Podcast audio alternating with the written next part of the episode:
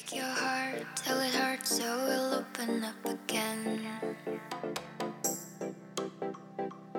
Close your eyes, spell the fears, and let your monsters win. 嗨，各位同学，大家好，我是姚老师，欢迎大家来到今天这一期的英语口语每日养成。今天的话呢，我们来学这样的两句话。Oh, I can't tell him. This could be a deal breaker. Oh, I can't tell him. This could be a deal breaker. Oh, I can't tell him. This could be a deal breaker. 呃，我不能说，说了的话呢，我们俩可能就完了，或者说我们俩可能就要闹掰了。Oh, I can't tell him. This could be a deal breaker. 在这两句话朗读过程当中呢，首先我们看一下第一句话，这里的 can't 和 tell 当中呢有一个完全失去爆破的现象，所以可以读成 can't tell，can't tell。然后呢，第二句话当中，我们的 could 和 be 也有一个完全失去爆破的现象，所以可以读成 could be，could be。 Mike wants babies. What? He wants to have kids. And he had that look that men get that says, I'm ready to procreate. Point me to the nearest cervix. And I take it this is a problem? Oh, I can't have another baby. I mean, I'm so grateful I had you. You know, I don't regret a minute of that, but I. I found it to be completely overwhelming. Sometimes I even wonder how I got through it. You and me both. So, have you told Mike how you feel? Oh, I can't tell him. This could be a deal breaker. Julie, I really love him. I don't want to lose him. Maybe you're overreacting. I bet he'd rather have you than a baby. What if he doesn't?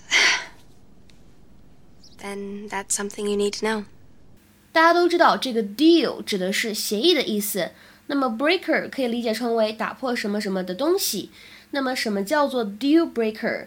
打破协议的东西，差不多确实可以这样来理解。我们来看一下它的英文解释：a specific issue or thing that will cause an agreement, deal or relationship to fail or be terminated，就是造成一个协议啊，或者约定啊，或者关系失败、被终止的原因。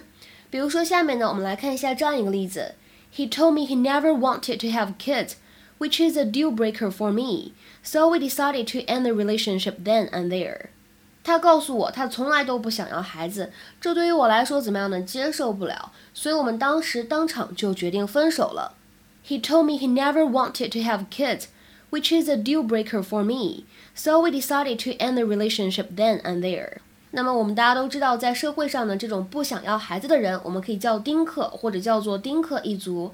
如果是家庭当中呢，夫妻两个人都是同样的观念，可以叫做丁克家庭。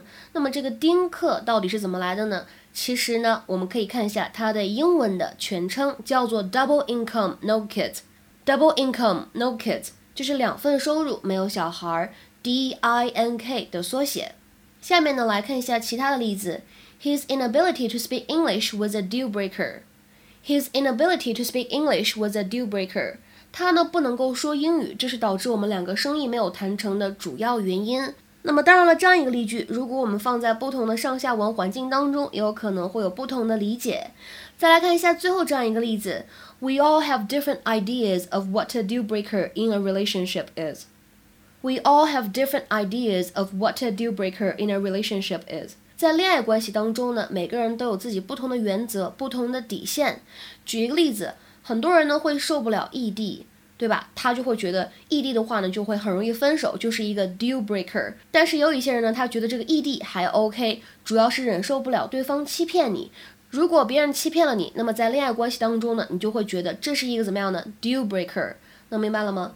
那么今天的话呢，我们尝试翻译下面这个句子，并留言在文章的留言区。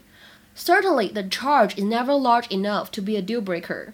Certainly, the charge is never large enough to be a deal breaker. 大家呢可以把这样一个例句套在我们商务谈判的场合当中，会觉得比较好理解，比较好翻译。OK，我们今天节目呢就先讲到这里了，拜拜。